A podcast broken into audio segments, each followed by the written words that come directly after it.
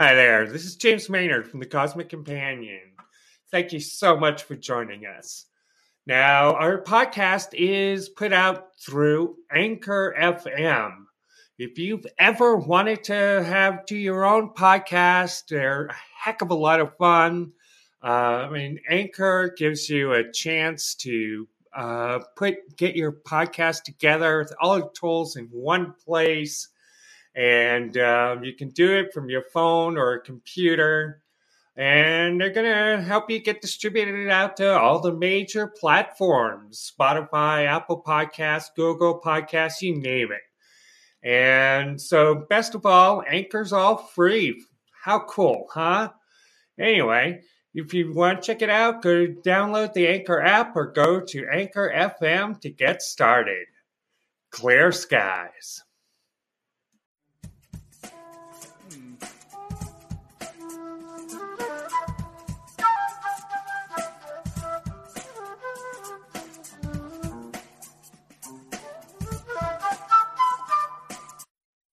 Hello, and welcome back to the Cosmic Companion. This is a special episode as it marks both the first show to start our third season, and this installment is the first partly recorded in our new studio. But most of all, what is special is that we take an inside look at the James Webb Space Telescope. Scott Lambros, NASA's Instrument Systems Manager for this revolutionary telescope, joins us this week, giving us his first hand story of this next generation space telescope. Comet Neowise is visible in the evening sky starting this week. The comet has already developed a short tail and can be seen low on the northwestern horizon starting about an hour after sunset. This display should last a couple of weeks as the comet heads back out to the outer solar system. See it now because it won't return again for another 6,000 years. Visit the Cosmic Companion online for updates on this comet as they unfold. The origin of the moon is usually explained through a collision between the young Earth and a Mars sized body billions of years ago.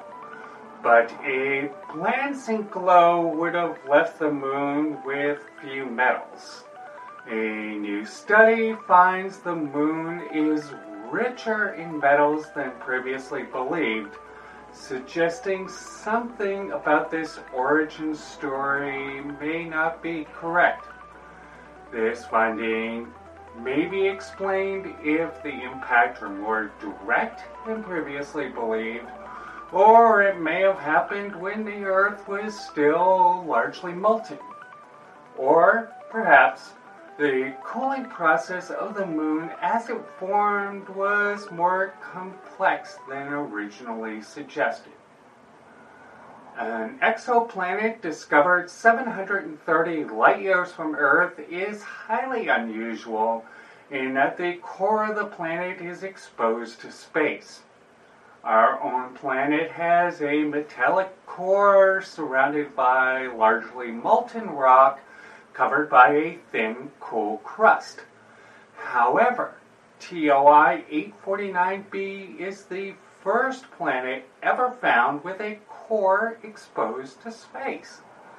Uh, this planet is roughly 40 times larger than the Earth and orbits its sun like star once every 18 days. Speaking of the Sun, it appears our stellar parent is not the center of the solar system after all. Any objects orbiting with each other circle around their common center of gravity, called a barycenter. By observing distant pulsars, astronomers were able to calculate the location of this barycenter for our solar system for the first time finding it sits just outside our local star. Today, we have the honor of being joined by Scott Lambros, NASA's Instrument Systems Manager for the James Webb Space Telescope.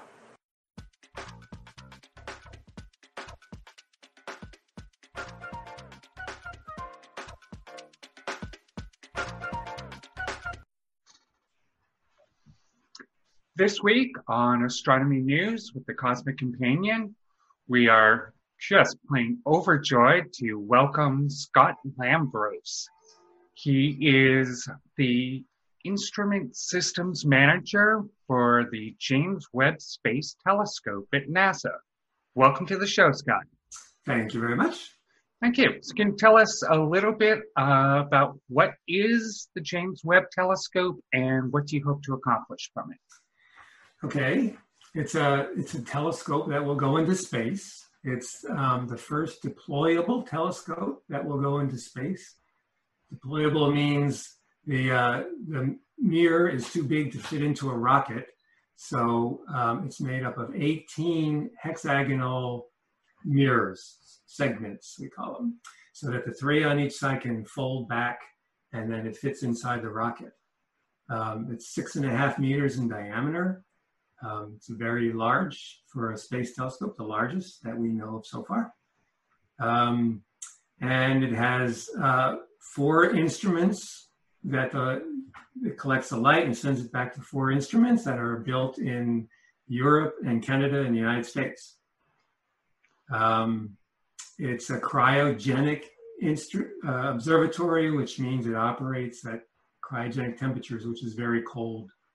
So the instruments operate at around 40 Kelvin, which is 40 degrees above absolute zero, which is about minus 390 degrees Fahrenheit. Uh, one of the instruments uh, has a particular cooler on it that, that takes it even down to about 7 Kelvin, 7 above absolute zero. Uh, the reason it has to operate cold, and I'll just keep going on if you want to interrupt please, please. some other questions. no, no, no, please. Okay. Uh, the reason it has to be so cold is because we're looking into the infrared. Mm-hmm. Um, so whereas Hubble, for example, looks in the visible range, we look in the infrared, uh, which means we can see objects that are further away because of the expansion of the universe, everywhere you look, the universe is expanding around us. It's like being on the edge of a balloon. And as the balloon blows up, you look in any direction and things are moving away from you. And the further away they are, the further away, faster away they're moving. And because of this expansion of the universe, the, the light that's coming to us is stretched out. So that's where it, that's where it gets stretched from the visible into the infrared particularly for the objects far away. So we, will be able to see objects that are much further away than Hubble. And we're talking about 13 and a half billion light years away. Um, so we're seeing uh, things in the past that are 13 and a half billion years old. That's a couple hundred million years after the Big Bang. Um, so in, for your question, what will it do? One of the things it will do is um, we're trying to see some of the what we call first light, some of the first stars and galaxies that were ever formed in the universe. So that's pretty cool. That's, um, that's pretty cool. About 40, about 40 Kelvin. Yes. and do you need to cool down some of these instruments even further because of sunlight hitting the instruments? No. So um, so there's no sunlight hitting the instruments. We have a tennis court size sun shield. Oh, um, and so that's between us and the sun. So you have the sun shield here, sun on this side, and then uh, the, the mirrors and the instruments are all on this side.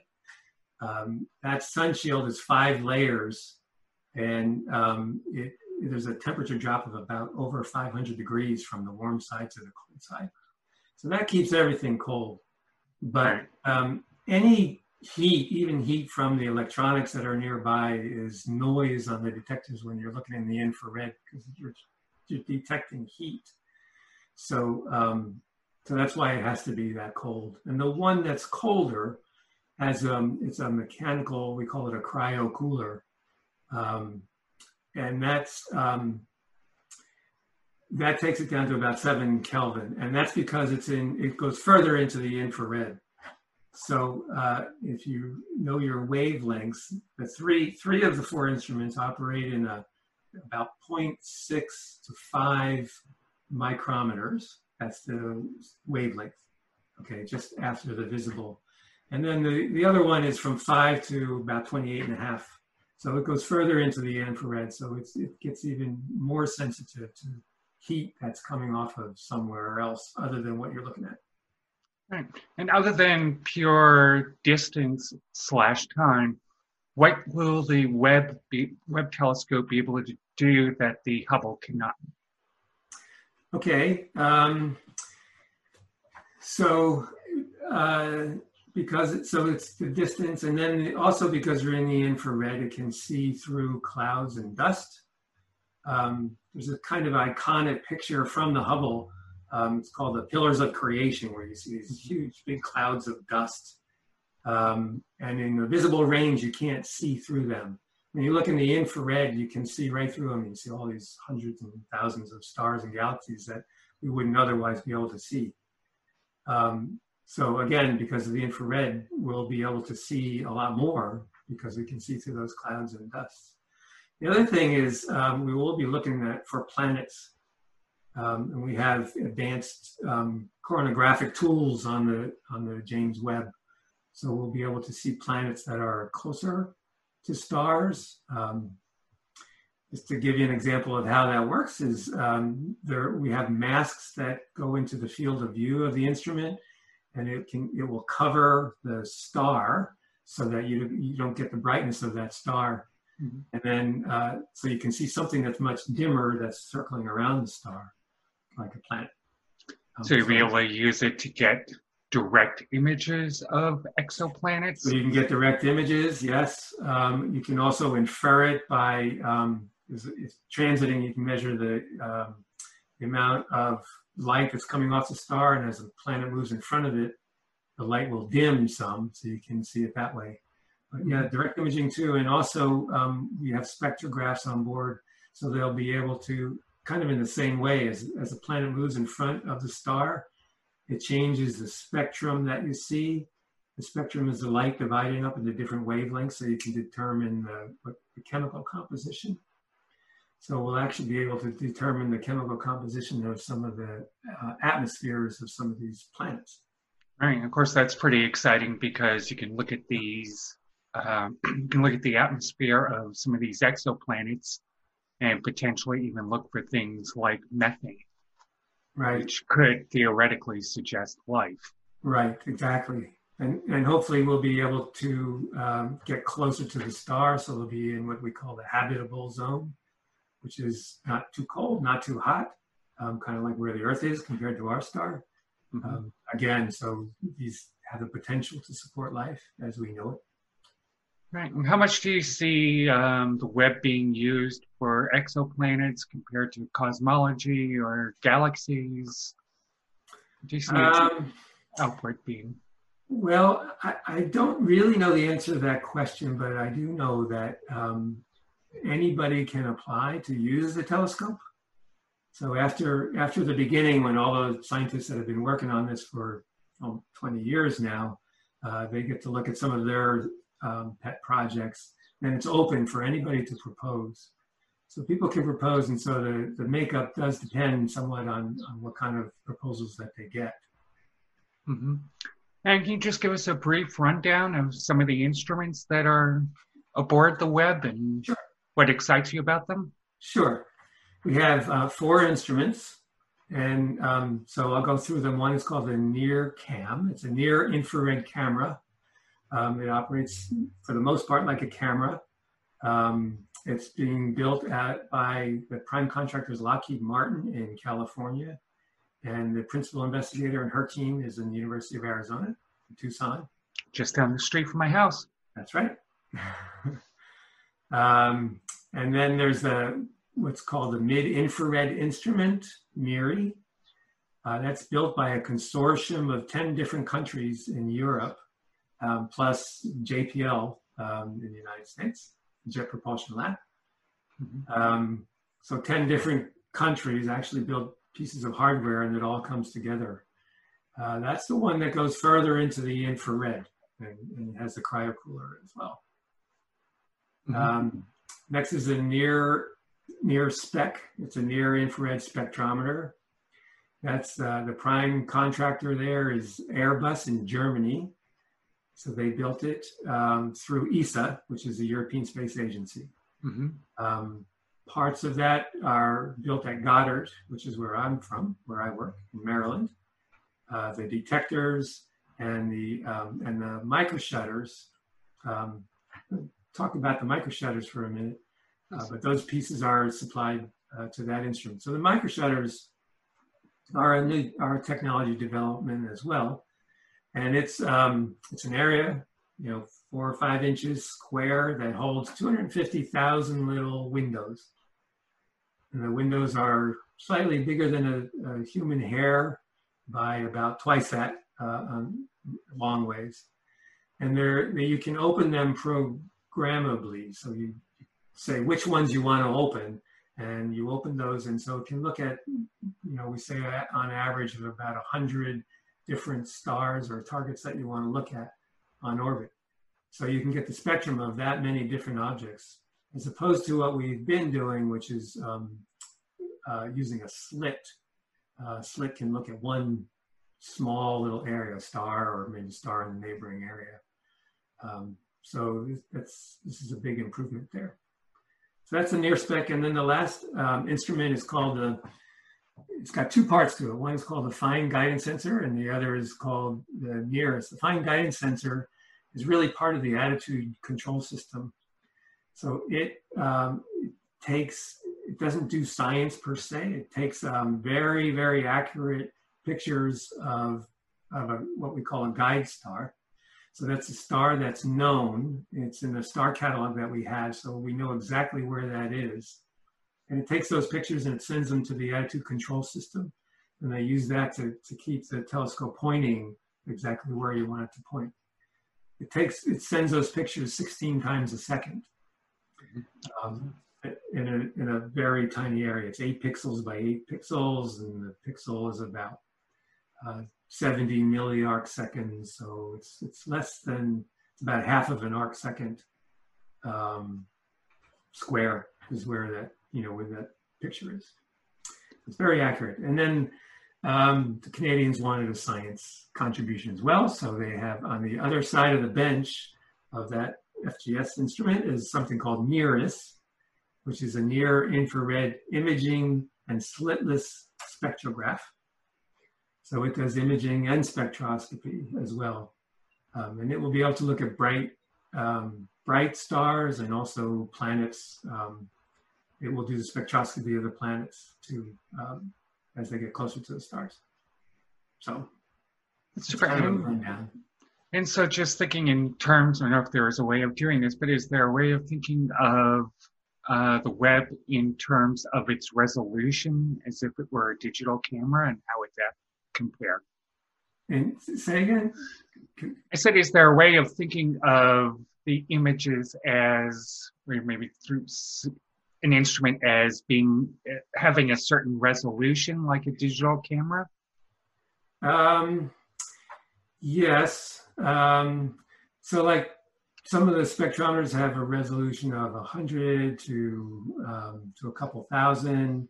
Um, I'm not sure that tells you a whole lot. Um, the, the resolution of the of the images, because it goes down to the pixel level. So, like I said, for the FGS the pixel is about 70 milliarc seconds.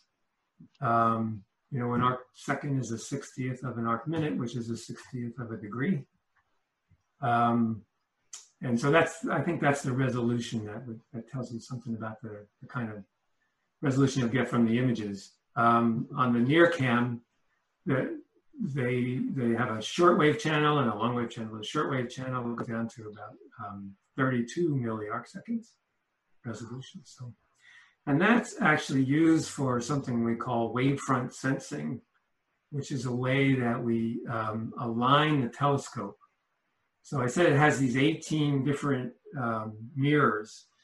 When they get up there, they have to look like one smooth surface. Mm-hmm. And we do that by a process called wavefront sensing. Um, each of those mirrors has seven actuators, seven motors on the back that can move the mirrors. And, and one of those seven actually can change the, um, the shape of it. Um, but we're talking about, you know, the, the smallest motion these motors can make is, is eight nanometers. So we're talking very small motions, but that's what you need to make this thing uh, get the sensitivity that we need to keep right. it smooth. It's smooth to about an order of about 20 nanometers. And so, go ahead. Yeah, well, I was just going to say, so um, so in this process of wavefront sensing, which takes a while to do, and we've spent a, a whole lot of time to figure out how to do this, um, we use the near cam instrument to take images, and you see how it goes, and then you tweak it a little bit and take another image. So that's what we use the shortwave channel for, because they do have very good resolution of those pictures. That's great. And, you know, this is a very complex machine. Um, of course, you know, it was originally meant to launch in 2007. Um, and of course, you know, now we're sitting, you know, 13 years later. Can you tell us a little bit about what's caused delays and what challenges you folks have faced? Sure. Um, so after it was 2007, we did have a, a, a reprogramming, um, which took a couple years to do. So I think we got much closer to today where we were. Um, and that really took into account the size of the mirror, the technologies that we had to develop, and, um, and the budgets that we needed. Um, so we had to make sure the budget matched what we needed. And so we got all that sorted out and we got something closer to where we are now. Um, and then we did, we ran into a couple challenges, um, like any project does. We've had our share of hardware issues, um, but we've overcome all of them so far. Um, and it's just a, it's a big and complicated telescope. Um, we build it up by looking at, by in piecemeal. So all the instruments are built at their sites. They deliver them to Goddard, and then we put the instrument package together we test it we had three of those cryogenic tests um, where we go down to 40 degrees Kelvin uh, at Goddard. And then we integrate that at Goddard with the mirrors. Um, now it's too big to fit in the Goddard chamber, so we shipped it down to Johnson Space Center in Houston. And we tested in the cryogenic, cryogenic chamber there. And then, uh, so we've done that and then shipped it out to um, Northrop Grumman in California, where they're doing the final tests there. So it's, it's just a big, complicated beast um, with lots of testing. Uh, it doesn't get serviced like Hubble does, so we have to do the testing to make sure everything works. Um, most everything is redundant, so if something fails, it has a redundant backup. And so that's where we are now. Right. And of course, one challenge that we're all facing worldwide is the COVID 19 pandemic.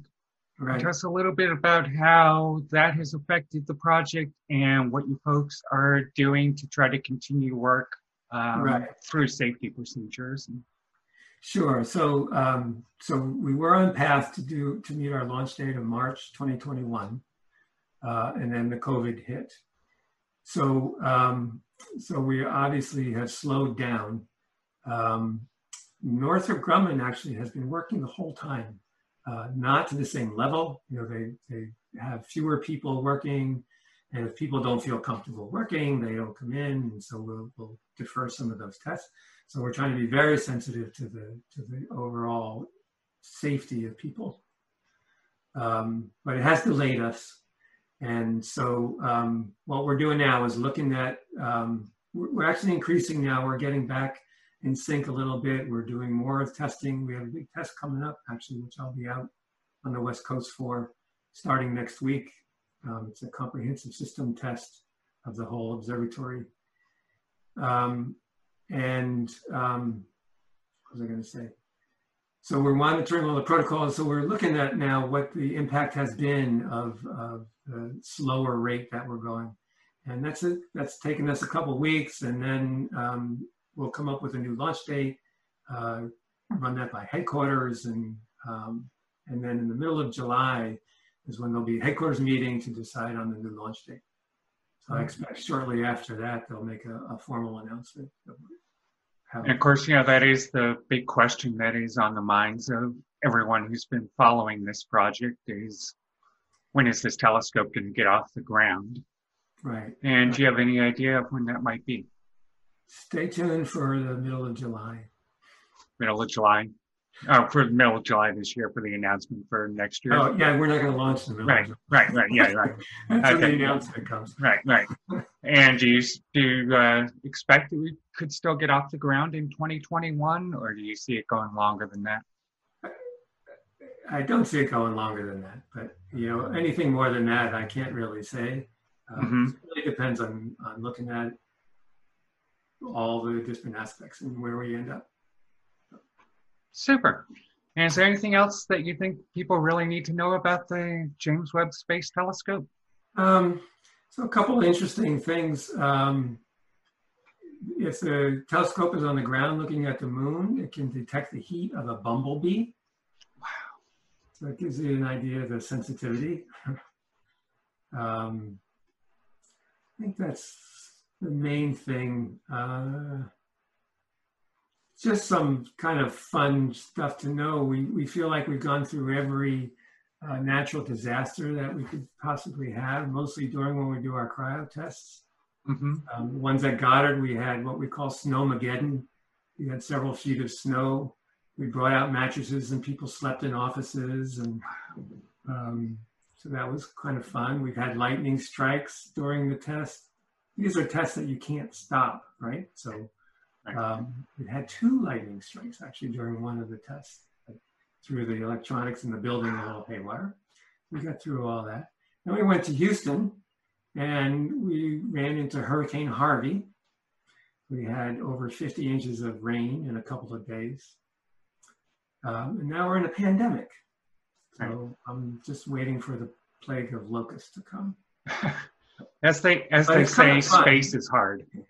What's that? So as they say, space is hard. Yes. All right. Makes it interesting. exactly. Well, thank you very much, Scott. It was wonderful to have you on the show.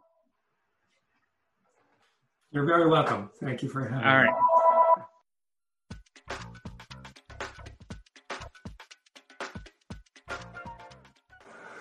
Please stay safe, stay healthy, and keep your wonder alive.